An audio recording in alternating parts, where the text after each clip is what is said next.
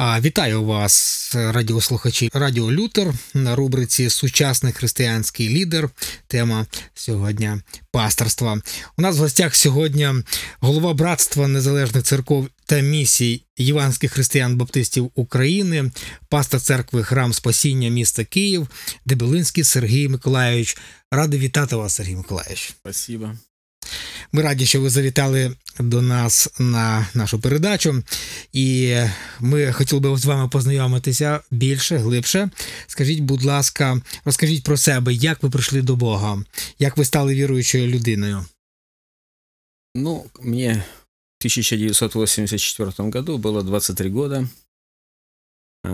До этого времени я Бога не искал, о Боге не думал, на моем пути не попадались верующие люди, которые могли бы заинтересовать меня темой о Боге. Ну, жил просто себя, как все остальные люди. Но однажды познакомился с молодой девушкой, которая меня заинтересовала, тем более 23 года – это время, когда уже нехорошо быть человеку одному. Угу. Я, правда, не знал, что так в Библии написано тогда. Я ее полюбил с первого взгляда, немножко мы пообщались с ней, я посмотрел, что она симпатизирует мне, и решил сделать ей предложение. Но на мое предложение был такой ответ. Я не могу за тебя выйти замуж, потому что ты неверующий, а я верующая. Естественно, я сразу попытался доказать, что я верующий. Разные аргументы приводил ей, но они ее не убедили. Я решил сходить с ней в церковь, посмотреть, где это она ходит. И, конечно, то, что я увидел, меня это поразило, потому что я предполагал, что я увижу небольшое количество людей, в основном преклонного возраста, а это было на, Щека... Э, на наверное, на Имской первый раз. Это церковь, которая сейчас на Щековицкой собирается, киевская. Они тогда на Имской собирались. И это была э, весна, масса людей самого разного возраста. Это меня поразило. Как-то мы, в принципе, пробрались в зал, в зале сидели, люди на улице стояли. И я скажу честно, собрание мне абсолютно не понравилось. Я был разочарован. То есть мне показалось, что проповедники одно и то же говорили. Эм, было очень душно, и думаю, два часа жизни можно как-то лучше провести, чем вот в таком собрании. Но когда люди начали молиться, я понял, что я столкнулся с чем-то, с чем я никогда в жизни своей до этого не сталкивался, что это что-то серьезное, но для меня оно недоступное, я не могу понять. Но оно меня устрашило как-то. Я вышел с собрания, подождал эту девушку, и сказал ей, да, наверное, действительно мы разные люди, ты пойдешь своей дорогой, я пойду своей дорогой. Отвез ее домой, ну а я же все-таки ж был тогда комсомольцем. Угу. Я вспомнил, что нас уже учили, что религия это опиум для народов. И надо было помочь человеку освободиться от опиума. Я решил это сделать. Вы увидели свою миссию. Да, сразу моментально созрел.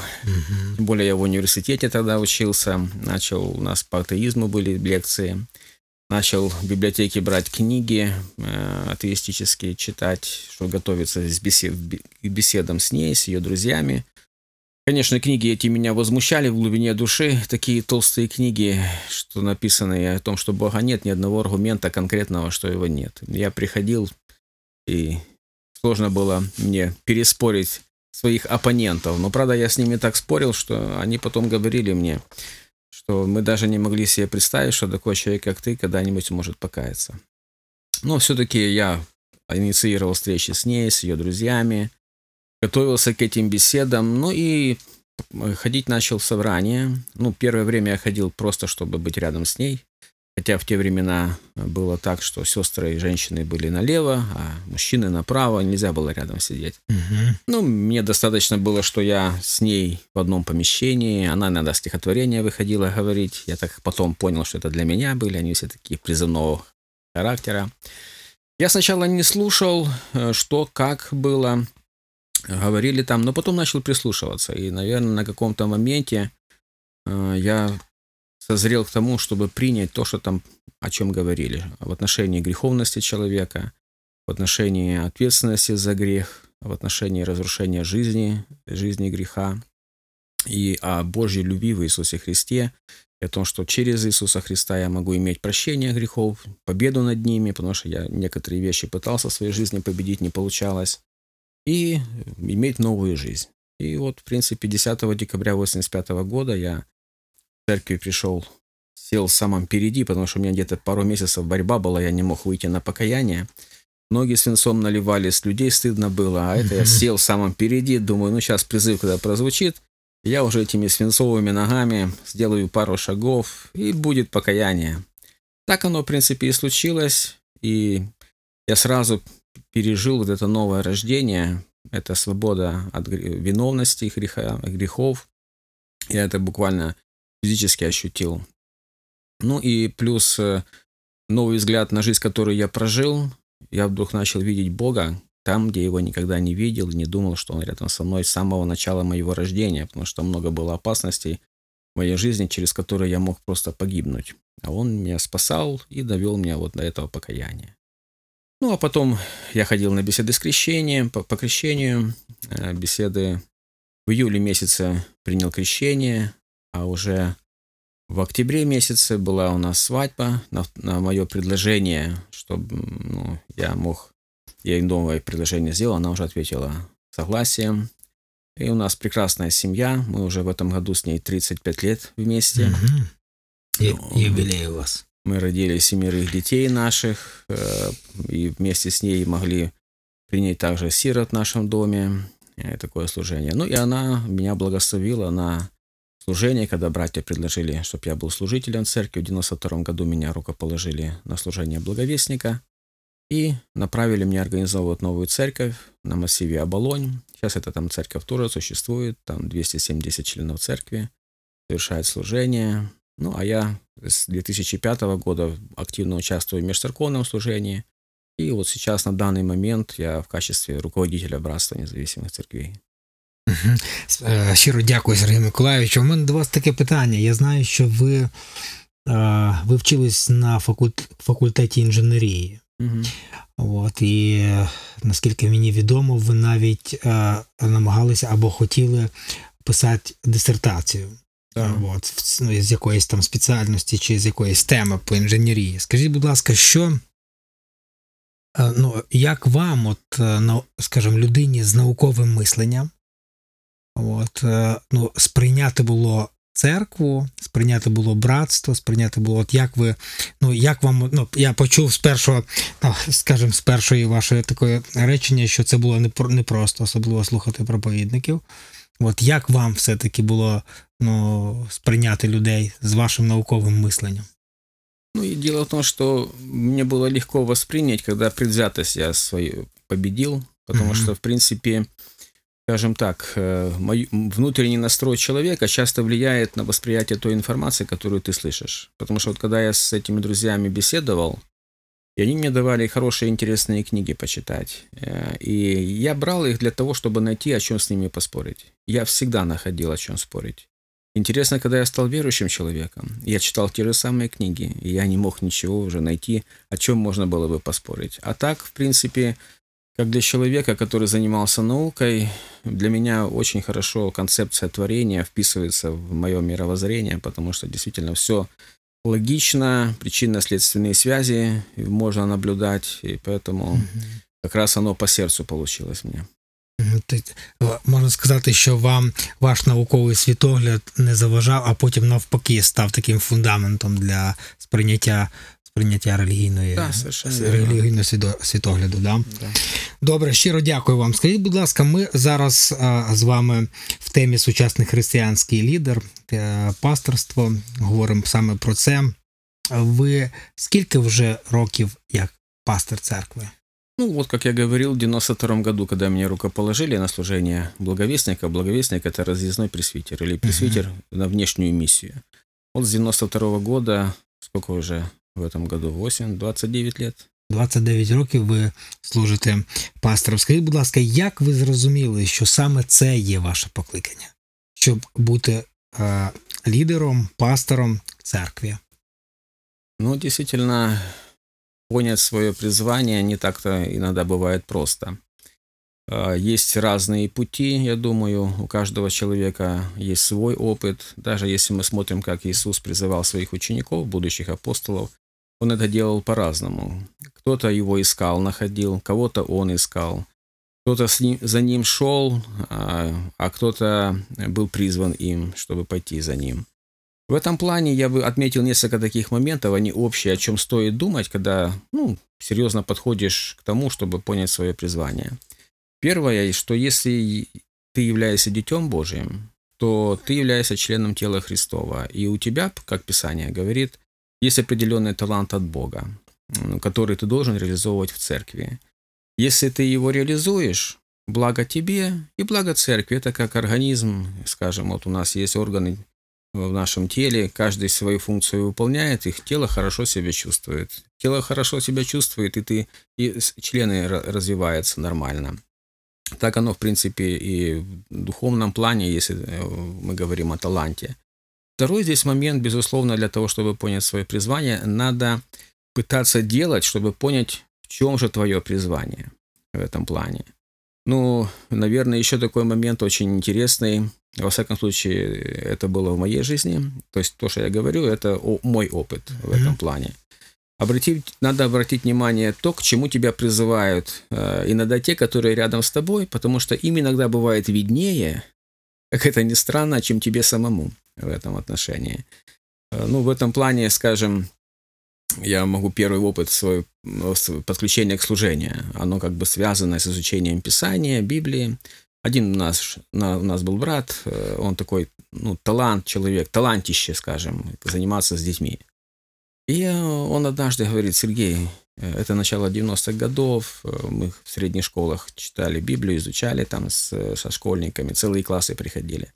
Говорит, замени меня на два раза, потому что ему надо было куда-то уехать. Я говорю, ну, Виктор, я приду, посмотрю, как ты это делаешь. Пришел, посмотрел, говорю, Витя, ты что, говорю? Да у меня, говорю, в жизни так не получится, как у тебя. Он говорит, только на два раза. Ну, в принципе, я на два раза согласился. Потом два года я с этой группой занимался. А, и я удивлялся, чего они приходят. Потому что я абсолютно не так, как Виктор это делал.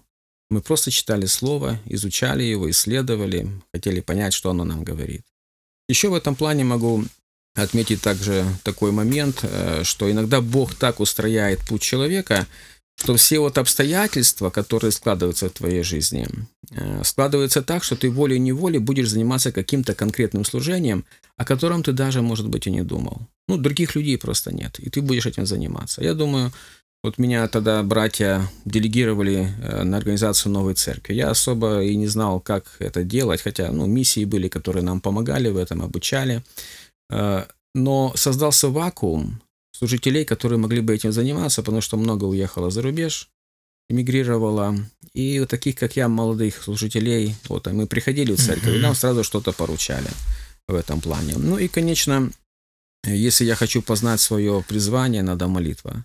Молитва твоя личная, может быть, не одна, молитва тех людей, которые переживают за тебя в этом плане, семьи молитва, и тогда Бог ведет и открывает.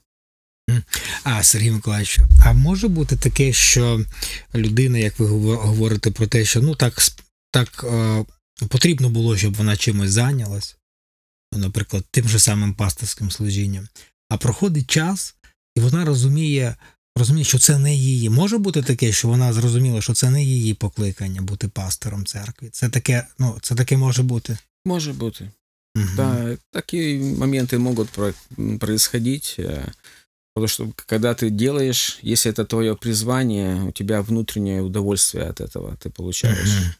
в этом плане. Це і... один із критеріїв таких, да? Тобто... Ну да, и когда даже трудности возникают, ты все равно идешь вперед, понимая, что ты проходишь через духовную борьбу, но э, ты понимаешь, что это нужно для Бога, что это важно для тебя тоже, ты как реализуешь себя как верующий человек mm-hmm. в этом плане. Ну, конечно, если вообще не получается, это у нас, допустим, э, в церкви Напухова такая была установка, как бы понимание, что все диакона должны проповедовать. И вот э, братьев одному говорят, давай вот слово будешь говорить второму. Братья э, к этому призвания не, не, не имеют. Ну, одну проповедь скажет человек, и потом глубокое разочарование у него, конфуз у присутствующих. И мы потом ну, с братьями говорили, это же не каждому дано. То надо как бы подходить так э, выборочно к этому, с таким вниманием, чтобы и самим не попадать в какую-то непонятную ситуацию, чтобы других туда не вводить в эти ситуації. Угу. Хочу нагадати радіослухачам нашим, що ми зараз в рубриці Сучасний християнський лідер, тема пасторства. І у нас в гостях голова братства незалежних церков та місій Євангельських християн-баптистів в Україні, пастор церкви Храм Спасіння міста Київ. Дебелинський Сергій Миколайович. Сергій Миколайович, ви помимо того, що ви зрозуміли своє покликання пасторства, бути пастором, служителем, ви від, отримуєте від цього, отримували від цього певне певне задоволення, і це був таким вашим критерієм того, що це ви займаєтесь тим, чим Бог вас покликав займатися. Скажіть, будь ласка, от ви вже другий чи третій термін являєтесь головою братства. Це це друге по чисельності братство, Баптистське братство в Україні. Скажіть, я, я правильно зрозумів, так? Нет, нет, не второе. Мы, наверное, очень маленькая частичка, может быть, по количеству нас мы где-то третьи, потому угу. что баптистов достаточно много на Украине, угу. и они самые разные угу. в этом плане. От розкажіть трішки трішки нам про а, братство незалежних церков та місії Іванських християн Баптистів України. Чому чому ну, коли воно виникло так коротенькою історією, чому воно незалежне, від кого воно незалежне? От скільки церков сьогодні, членів церкви, де знаходиться братство? Трішки структура і так далі. Трішки розкажіть нам про це братство, якого яке ви сьогодні возглавляєте. Наше братство официально зарегистрировано было в 93 году. Э, хотя братья до этого собирались и организовали ее церкви, их так еще называют лесные церкви, потому что многие из них во времена гонений собирались в лесах, по квартирам собирались. И в основном это церкви, которые в свое время когда-то вышли из Большого Союза, который был э, в Сихбе, э, потому что там были разные моменты, с которыми братья не могли согласиться, с требованиями властей и нежеланием, наши братья не хотели выполнять эти требования. А потом они были в Совете церквей, э, но когда стал вопрос регистрации, некоторые церкви зарегистрировались и потом ну, не видели смысла сдавать регистрацию, хотя, э, в принципе, такое была установка такая, чтобы сдали регистрацию. И в связи с этим как бы получилось так, что церкви оказались сами по себе. Эти.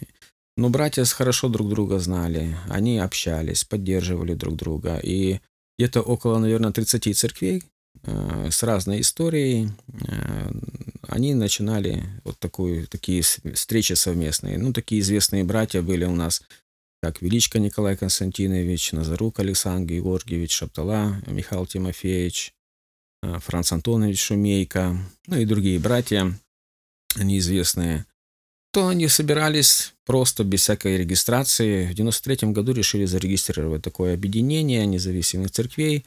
Здесь как бы положен в основании э, принцип, э, один из баптистских принципов, независимость по местной церкви. То есть сама церковь решает вопрос, все вопросы развития служения церкви. А братство, оно для помощи. А, для координации, может быть, совместных усилий, то, что одной церкви не посильно сделать, чтобы вместе как-то какие-то проекты делать в этом плане, и какие-то, когда возникают проблемы в церквях, чтобы можно было каким-то образом помочь. Оно, в принципе, развиваться начало. Это начало 90-х годов организация новых церквей очень мощно шла. Тогда э, на данный момент у нас где-то около 100 церквей и где-то 6,5 тысяч членов церкви.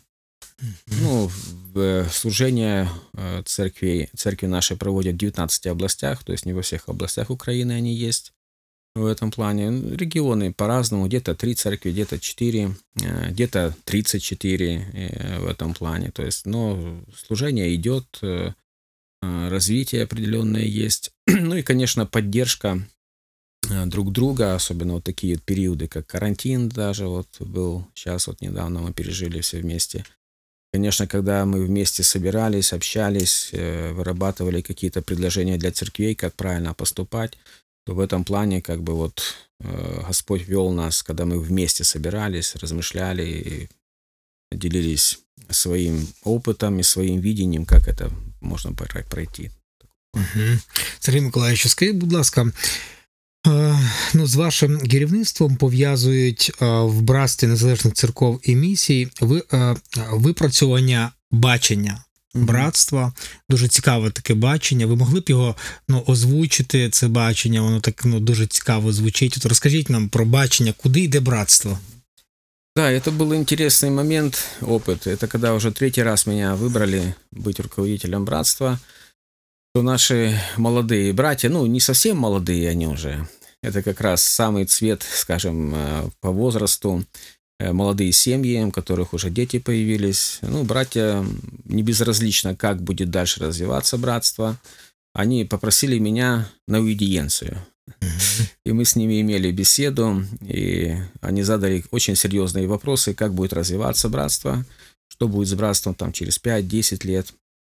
Я им предложил, чтобы мы могли предложить для всего братства рассуждения об этом вопросе. И мы провели пять круглых столов э, по регионам, подключали, чтобы анализировали самые разные стороны служения нашего братства, сильные, слабые стороны рассматривали, какая перспектива есть, где перспективы нет – и это была хорошая такая работа. Где-то, наверное, в течение э, полтора или два года мы э, это делали. И в конце концов выработали такое видение единый во Христе, динамичное в служении, актуальный в обществе. Или так как аббревиатура «еда». Э, ну, скажем, старшее поколение улыбается, когда это слышит, но для молодого поколения это как бы актуально. То есть они понимают важность единства, понимают, что современный мир, он динамично развивается, и надо динамичными быть, чтобы донести до них Евангелие.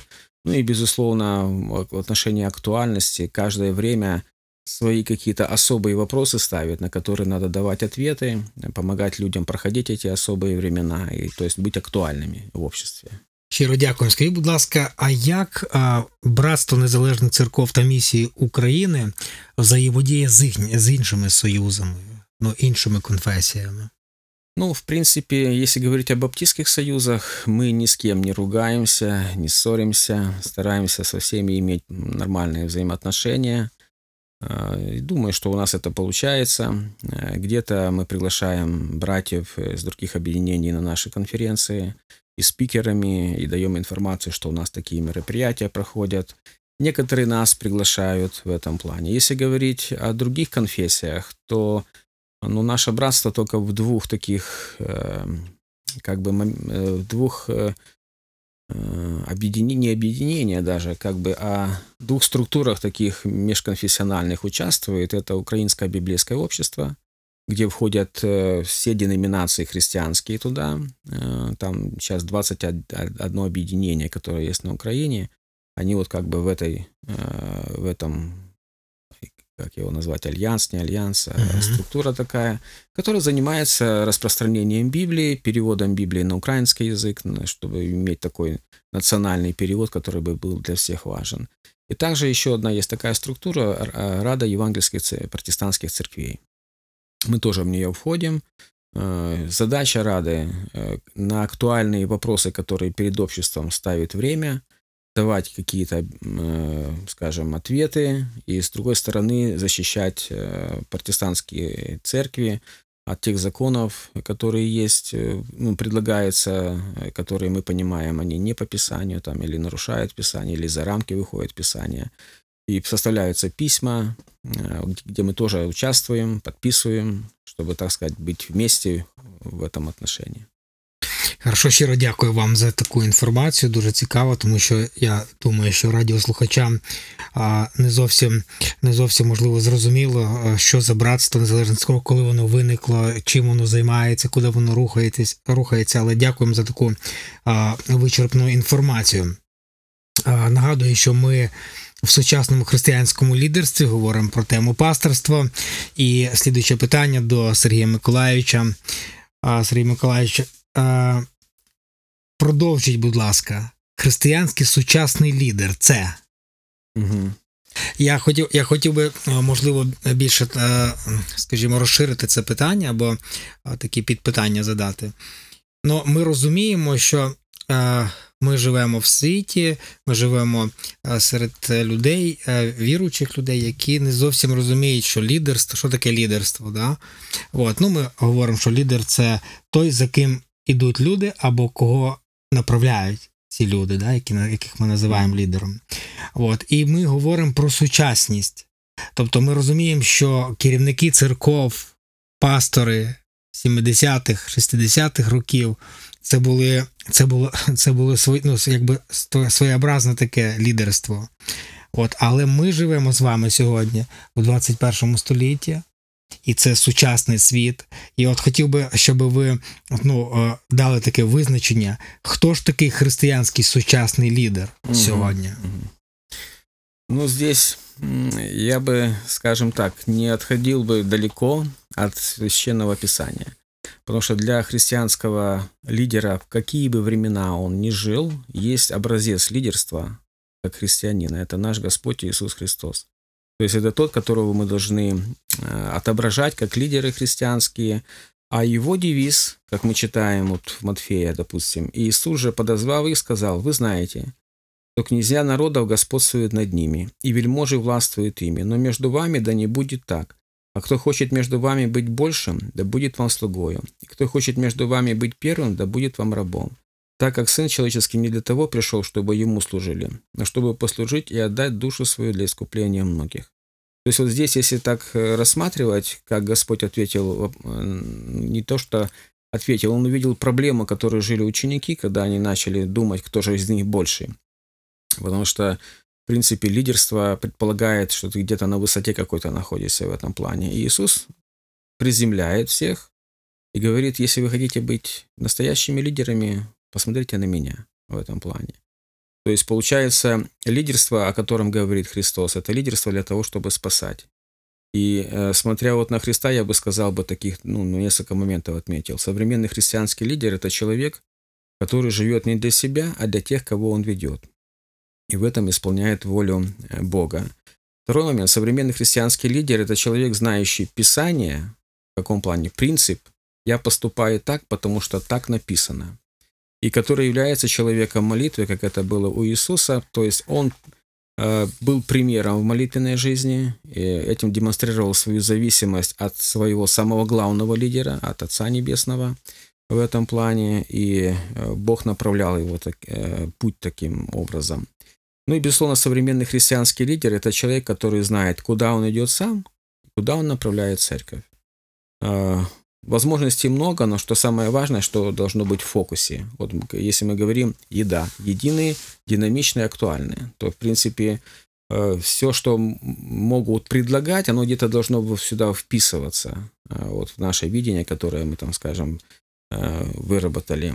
Ну, еще можно добавить было бы. Современный христианский лидер – это человек, который не боится показать свои слабости, и это области жизни, где он призывает, чтобы за него могли молиться. Потому что иногда создается впечатление, что лидер – это сильнейший человек, у которого никаких слабостей нету, и он вперед. Но любой лидер – это человек.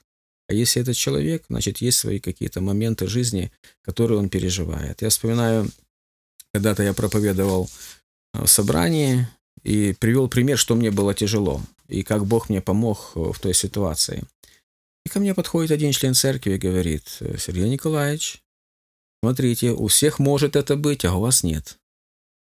Но я человек, и у меня тоже это может быть. Я думаю, настоящий лидер, он тоже об этом говорит и о слабостях своих, потому что люди, которые рядом с нами, да, они хотят лидера видеть э, сильного, мощного, но они также хотят, чтобы он был таким же, как и он, как и они, из плоти.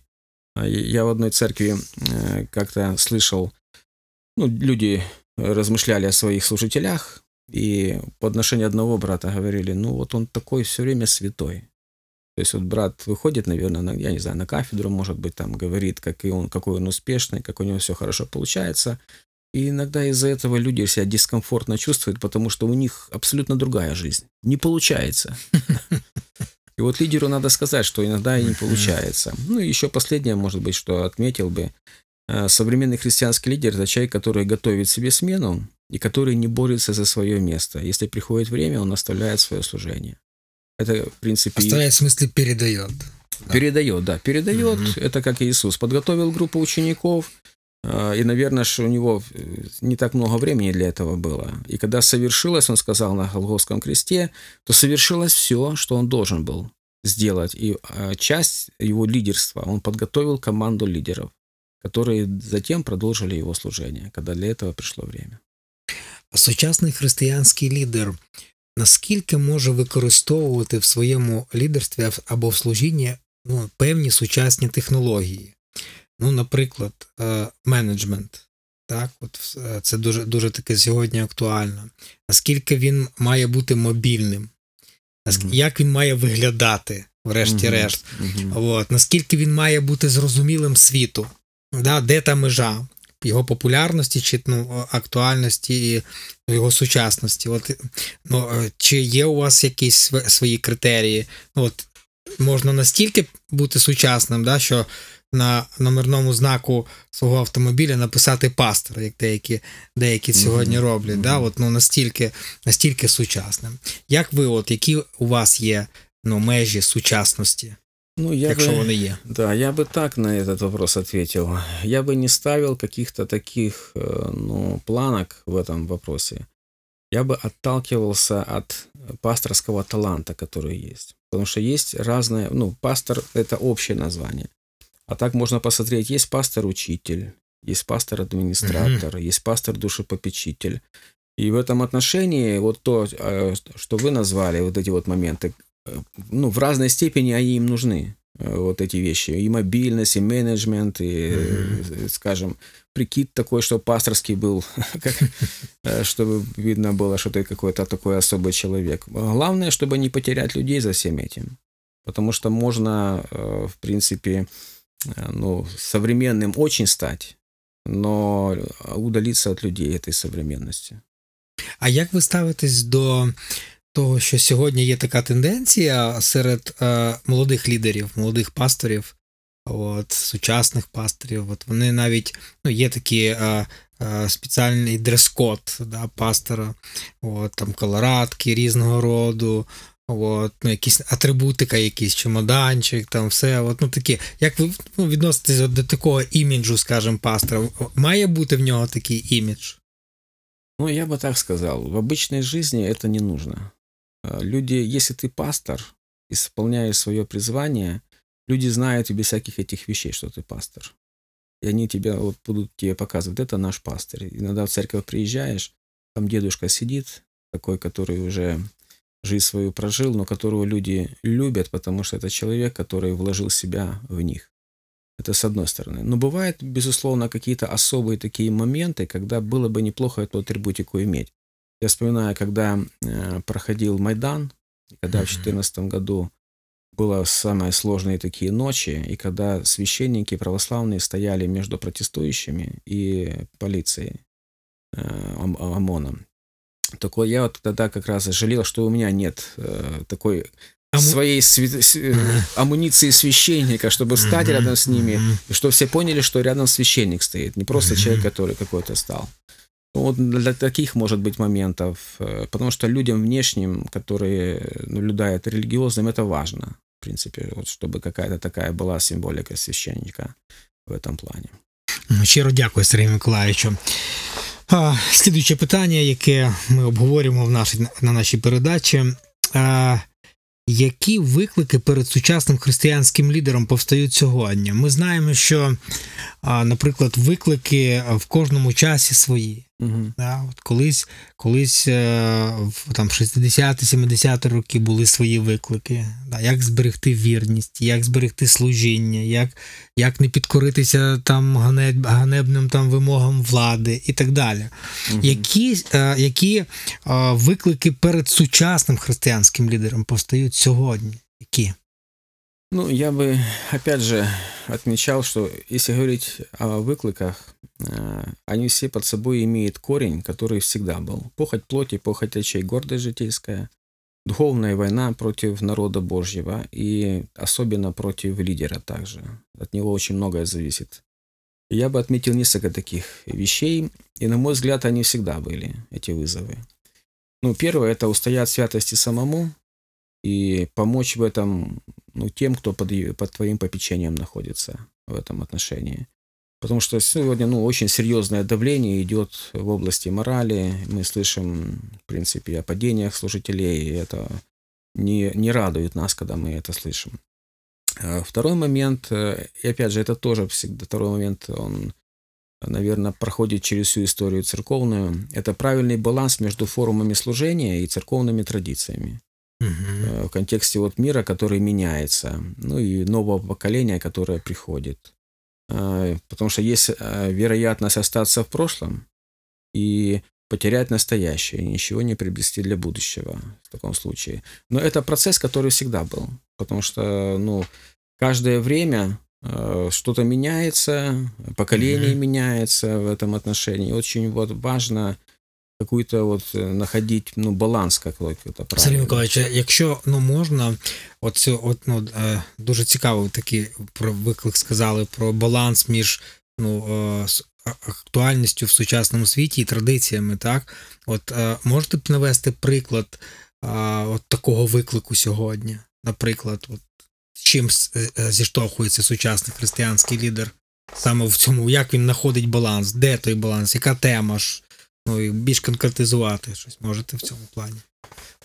Ну, в этом отношении, э, в принципе, у нас очень часто возникают дискуссии между служителями в отношении, какая музыка, допустим, может звучать сегодня в церквях. Mm-hmm. В этом плане. Современная музыка часто не воспринимается старшим поколением, а молодежь, наоборот, она как бы современной стилем музыки э, идет. А, скажем, такие вызовы, а что прилично святым носить? Mm-hmm. Это всегда такое было. Э, я вспоминаю, как однажды на такой вызов одна сестра мне ответила, молодая. Я пришла она в брюках в собрание после работы. Это на буднях. Я ее спрашиваю, ну, у тебя что, платья нет или юбки? Ну, что, ну, так, так было у нас в собрании. Mm-hmm. Многие обращали на это внимание, и мне подходили, говорят, Сергей Николаевич, вы же скажите, вот, чтобы этого не было.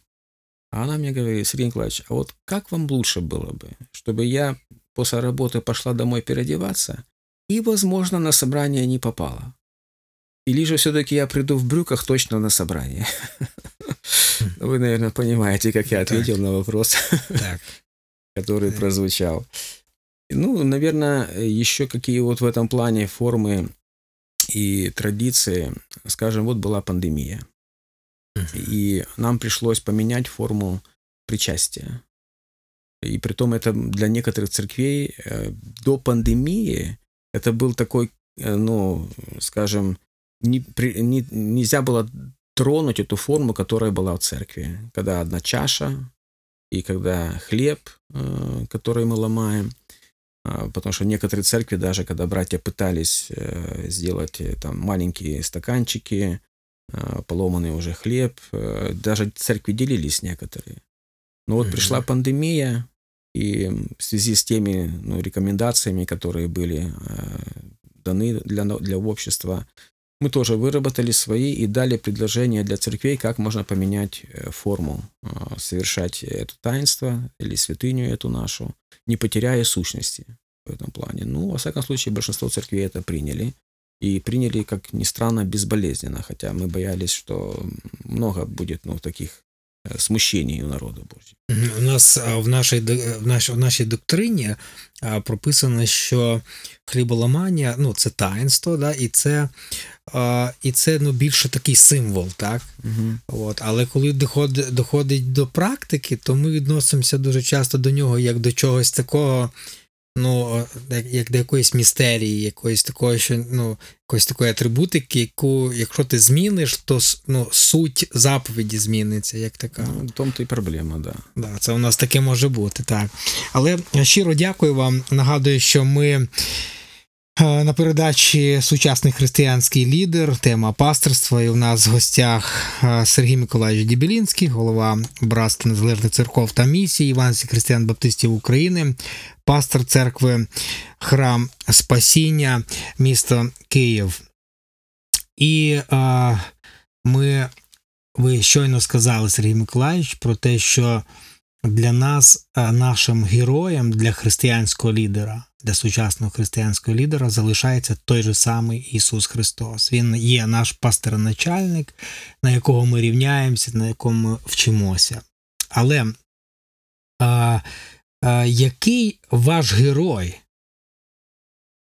Або хто з лідерів християн найбільше надихає вас сьогодні і чому? Окрім Ісуса Христа, окрім Мгм. апостолів? Мгм. Чи є у вас такий, ну, ваш, ге- якщо можна так назвати, ваш герой, от, е, або наставник, на якого ви рівняєтесь, і він вас надихає? І чому? Ну, я бы отдельной личности не выделял. Э, У меня есть братья, э, в отношении которых, э, которые, скажем, свою лепту внесли в формирование меня как лидера. Может быть, до конца даже сами этого не подозревая, но некоторые, скажем, целенаправленно что-то делали. Один из них это Петр Фомич Василенко, это у нас такой служитель был, который э, переживает вот за таких, переживал за таких молодых э, служителей, которые, как, как я был в этом плане. И вот интересно, что он э, пытался помочь мне сформироваться как лидер практически, практично. Какие-то сложные беседы, на которые он шел семьи, он брал меня, э, чтобы я мог послушать, какие вопросы задают люди, как отвечать на эти вопросы, э, какие вопросы самому ты мог, сам ты можешь задать. Э, Вовремя он мог передать служение, которому ты ни разу не делал. Я вспоминаю, как пример, однажды были похороны достаточно такие сложные, молодой брат умер, много людей очень собралось. И я как молодой служитель приехал на похороны, смотрю, Петр Фомич есть. Я так себе, ну, нормально. Петр Фомич есть, за него можно спрятаться, там слово скажешь и все. А он подзывает меня, говорит, Сергей, ты будешь сегодня вести служение. Я говорю, Петр Фомич, я никогда не вел. Говорит, не переживай, я буду рядом с тобой стоять. Я провел служение, он ничего не сказал. Но как это было вовремя сделано, потому что через месяц мне пришлось проводить э, погребальное служение траурное, намного сложнее, чем то, которое было. Э, Мы хоронили девочку, которая покончила жизнь самоубийством, которая когда-то там ходила в воскресную школу нашу, ушла. Э, Она спрыгнула с высотки и сразу не умерла. Мы ее посещали в больнице, она каялась. Но пришлось ее хоронить. И это практически, наверное, 90% людей, которые там были, это были люди неверующие. И надо было провести это служение. И я думаю, если бы не было того, которое я провел, насколько бы сложнее мне было в этом плане. И вот Петр Фомич, он в одном моменте, во втором, в третьем моменте где-то мог примером для меня быть. Есть еще один брат, который является служителем тоже, Петр Фадеевич Ткач- Ткачук. Э, Он э, совершает служение в одной из церквей в Америке. Я когда-то был у него в гостях. И так случилось, что я две недели у него жил. И вот я, я увидел настоящего пастыря, который служит народу Божьему, который доступен 24 часа. Вот пришли мы с ним э, со служения, э, беседы там были, на служение уставшие, уже как бы надо расслабиться, отдохнуть. Звонок. Проблема случилась у одного члена церкви, надо ехать срочно в больницу. Поехал, побеседовал, человек утром умер, но беседа состоялась.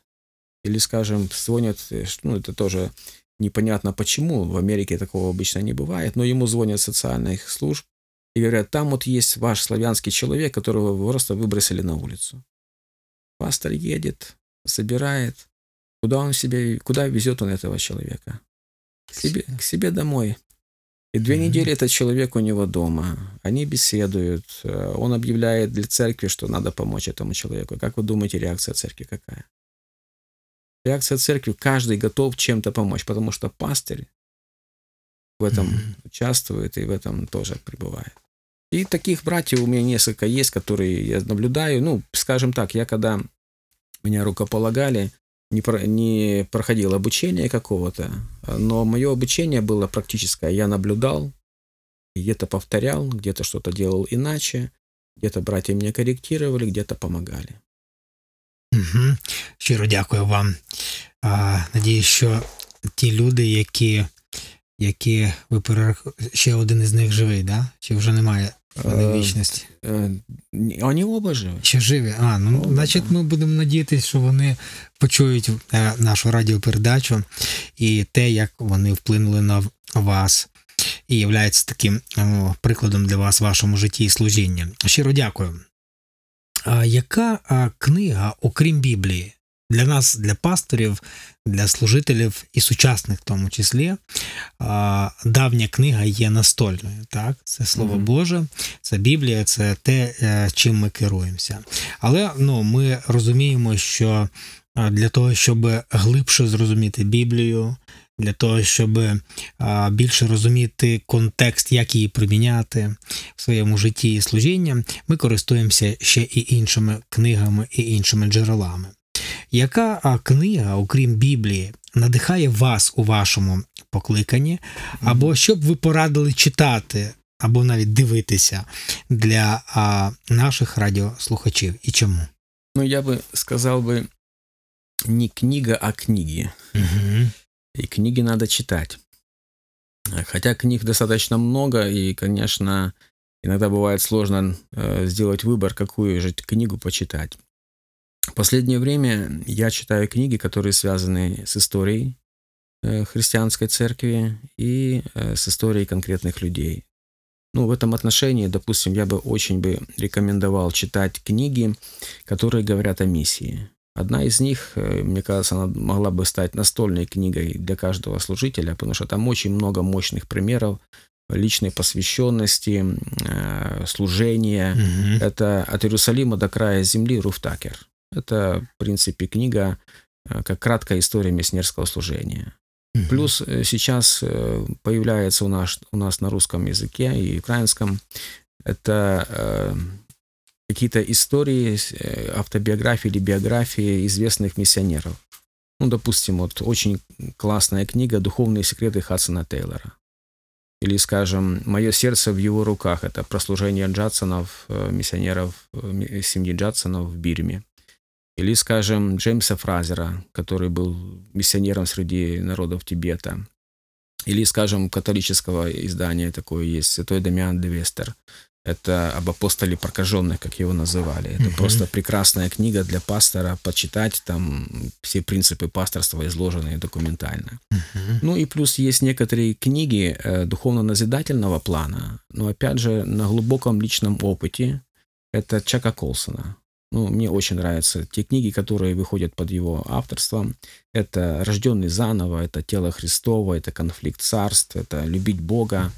Э, э, Там в этих книгах и презентация его обращения к Богу, и глубокое описание э, нашего времени, вот с позиции верующего человека, чело- ну, позиции человека веры, который понимает, какая духовная брань проходит сегодня в обществе нашем. Там много очень духовных примеров, и назидания много, можно и себя проверить где-то в этом плане. Вот эти книги я порекомендовал. Угу. Щиро дякую вам, Сергій Миколаївичу. Є такий у нас в нашій рубриці. Є таке питання, ви можете відповідати на нього по бажанню, але нам цікаво, як складається день християнського лідера, як ваш е, день складається як пастора. Мгм. Ну, я бы ну, ничего нового не скажу, как обычного наст- ну, нормального христианина, если так выразиться. Это Оказується, що пастор може бути нормальним християнином. Да. Это когда начинается день с молитвы, с чтения слова, э, когда ты просматриваешь свои планы, где-то корректируешь их. Это встречи с людьми, потому что служение лидера связано с людьми, и он должен быть открытым. То есть должно быть запланировано время, которое ты посвящаешь встречам с людьми. Ну, и это встреча с другими лидерами, в принципе. Ну, и чтение книг, о которых я только что говорил, потому что для этого тоже время находить надо. Особо, ну, может быть, остановился на двух вещах, эм, которые я рекомендовал бы э, христианским лидерам практиковать. Это ведение молитвенного дневника и э, дневника чтения Библии. Это дисциплинирует и для молитвы, и для чтения. С другой стороны, ты можешь видеть, как Бог тебе отвечает на молитвы, как Он тебя слышит. И это тоже мощные примеры для твоего, для твоих бесед э, людям, которых ты приглашаешь к молитве. А в отношении чтения Библии ты читаешь, что-то записываешь, это то, что записано, то уже не потеряно. Оно потом тебе где-то обязательно будет помогать и в отношении проповеди, и в отношении бесед, и общего понимания слова. Сергій Миколаївич, скажіть, будь ласка, скільки ви е, витрачаєте в середньому на підготовку проповіді, на, наприклад, на недільнішні е, служіння? Ну, по-разному, потому что я часто, э, скажем, иногда бывает такое вдохновение, вот ты прочитал, и все, я конспектирую свои проповеди, как правило, и сразу написал конспект, только остается пару примеров еще туда найти, таких живых, и проповедь готова. Бывает это редко. Остальные, скажем, вот я как бы читаю, что-то записал, еще что-то записал. Потом какая-то тема, я понимаю, что вот в этом собрании надо, чтобы эта тема прозвучала. Я смотрю, что какие наработки у меня есть к этому. Еще читаю слово, исследую э, в этом плане. Это уже больше времени надо. Некоторые у меня в загашнике где-то лежат. Я знаю, что для них тоже время придет. Иногда получаешь вызов, потому что я как служитель не раз испытывал, если какую-то тему говоришь, что в принципе, будешь иметь испытания потом в этой теме. И mm-hmm. иногда готовишь и думаешь, оно мне надо. Это испытание, которое будет там по этой теме. Но э, тоже практика такая есть, когда если ты не приготовишь, Господь кого-то пошлет, Он скажет эту тему. Я в одном собрании был и на пророков говорил там одну тему Служитель после этого ко мне подошел, говорит, ты знаешь, меня Господь так часто побуждал на эту тему говорить, а я так и не дошел до этой темы. Ну, он тебе послал, чтобы ты сказал эту тему. Так что по-разному бывает. Хорошо, Сергій Миколаївичу, е, ще таке питання, останнє дуже делікатне питання. І хоча всі попередні наші гості вони відповідали майже ідентично, хотів би вам задати. Ви знаєте, що сьогодні дуже багато різних тенденцій в християнському світі відбувається, і світ, в якому ми живемо, ну не може не не впливати або не ну, не викликати в нас якісь відгуки на ті чи інші тенденції. Ну і ми знаємо, що недавно в одній із американських церков е, було таке, що рукопоклали на пастора, на пасторів, е, це ну, сестер, так? От в відомій церкві. Яке ваше ставлення до лідерства жінки в пасторському служінні? Угу. Да, интересный вопрос. Ну, я бы так бы на него ответил. Э, ну, женщины в церкви, они могут И должны совершать э, различные служения. Ну, во всяком случае, мы находим это, а, свидетельство об этом в Новом Завете. Ну, допустим, у благовестника Филиппа четыре пророчествующих дочери. Да. Mm-hmm. То есть, можно сказать, проповедницы такие, да? Да, где-то они проповедуют, mm-hmm. да. А, скажем, э, мама Тимофея Эвника, она часть себя вложила в э, Тимофея и получился служитель Божий. Підготувала лидера. Да, лидера приготовила. Взять э, Прескилу, спутницу Акилы. Они оба в служении, и часто мы так подозреваем, она где-то чуть-чуть впереди, а вот Акила где-то помогает. Павел, допустим, пишет Титу послание, где дает наставление ему и говорит о старших женщинах, которые должны учить младших женщин или Тавифа, которая была исполнена э, добрых дел и милостынями, как Писание говорит. То есть во многих служениях, как в семье, так и в церкви, в соответствии со своими талантами, они совершали и совершают служение, и были в благословении многим, и церковь развивалась. И это мощное свидетельство было. Но если говорить о пасторском служении, ну, во-первых, мы не находим подобных примеров в Писании, но, во всяком случае, я не нахожу. А, ну и во-вторых, там, где идет речь о пасторском служении, Писание говорит о мужчинах в этом плане.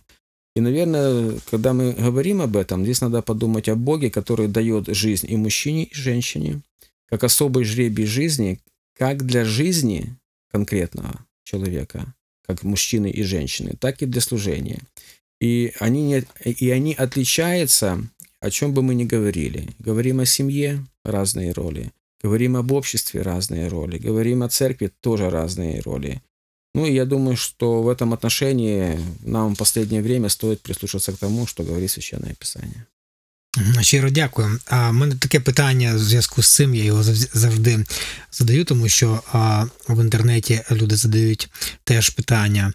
А, Ну зрозуміло, що ми керуємося по відношенню до цієї е, проблеми лідерства жінки в пасторському служінні, керуємося Біблією.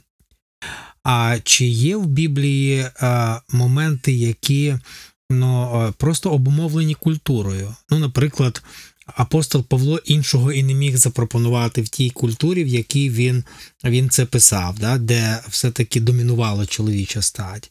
І тому він так собі беззмінно. Чи це все-таки не обумовлені культурою принципи? От як би ви могли нам е, ну, пояснити таке, такі от, таке питання, що просто ну, ми живемо в сучасному світі, де ну, емансипація жінки вже, ну скажімо, ну, не відбувається, може навпаки навіть, але де жінку відомі рухи звільнили від дуже багатьох там міфів, предрозсудків і так далі. І в нас жінка сьогодні сучасна, вона лідер, і вона може бути в бізнесі, вона може бути в політиці, і так далі, і тому подібне. Тому може ми, ми просто е, користуємося культурно обумовленими істинами. Просто нам потрібно на них може по-іншому ну, глянути. Ну, все то, что касается устройства церкви и церковного руководства, я бы не э, списывал бы э, на какие-то культурные моменты. То есть применять их, э, чтобы оправдать, ну, скажем, свои решения, которые не согласовываются с тем, что говорит Писание. Потому что можно, ну, можно, в принципе, человек настолько существо изобретательное, что оно может любое действие свое оправдать. Ну, найти аргументи для оправдання. Щиро дякуємо.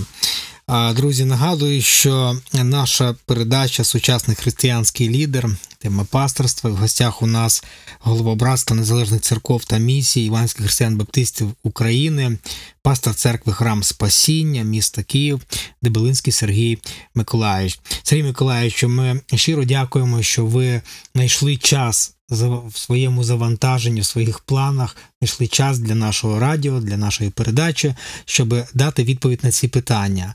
І останнє таке питання: що би ви побажали ну, майбутнім людям, браттям, як ми вже з'ясували, які які вагаються, які шукають себе, які, можливо, навіть е, десь соромляться того, що вони хочуть бути лідерами, да? десь, може, скриваються.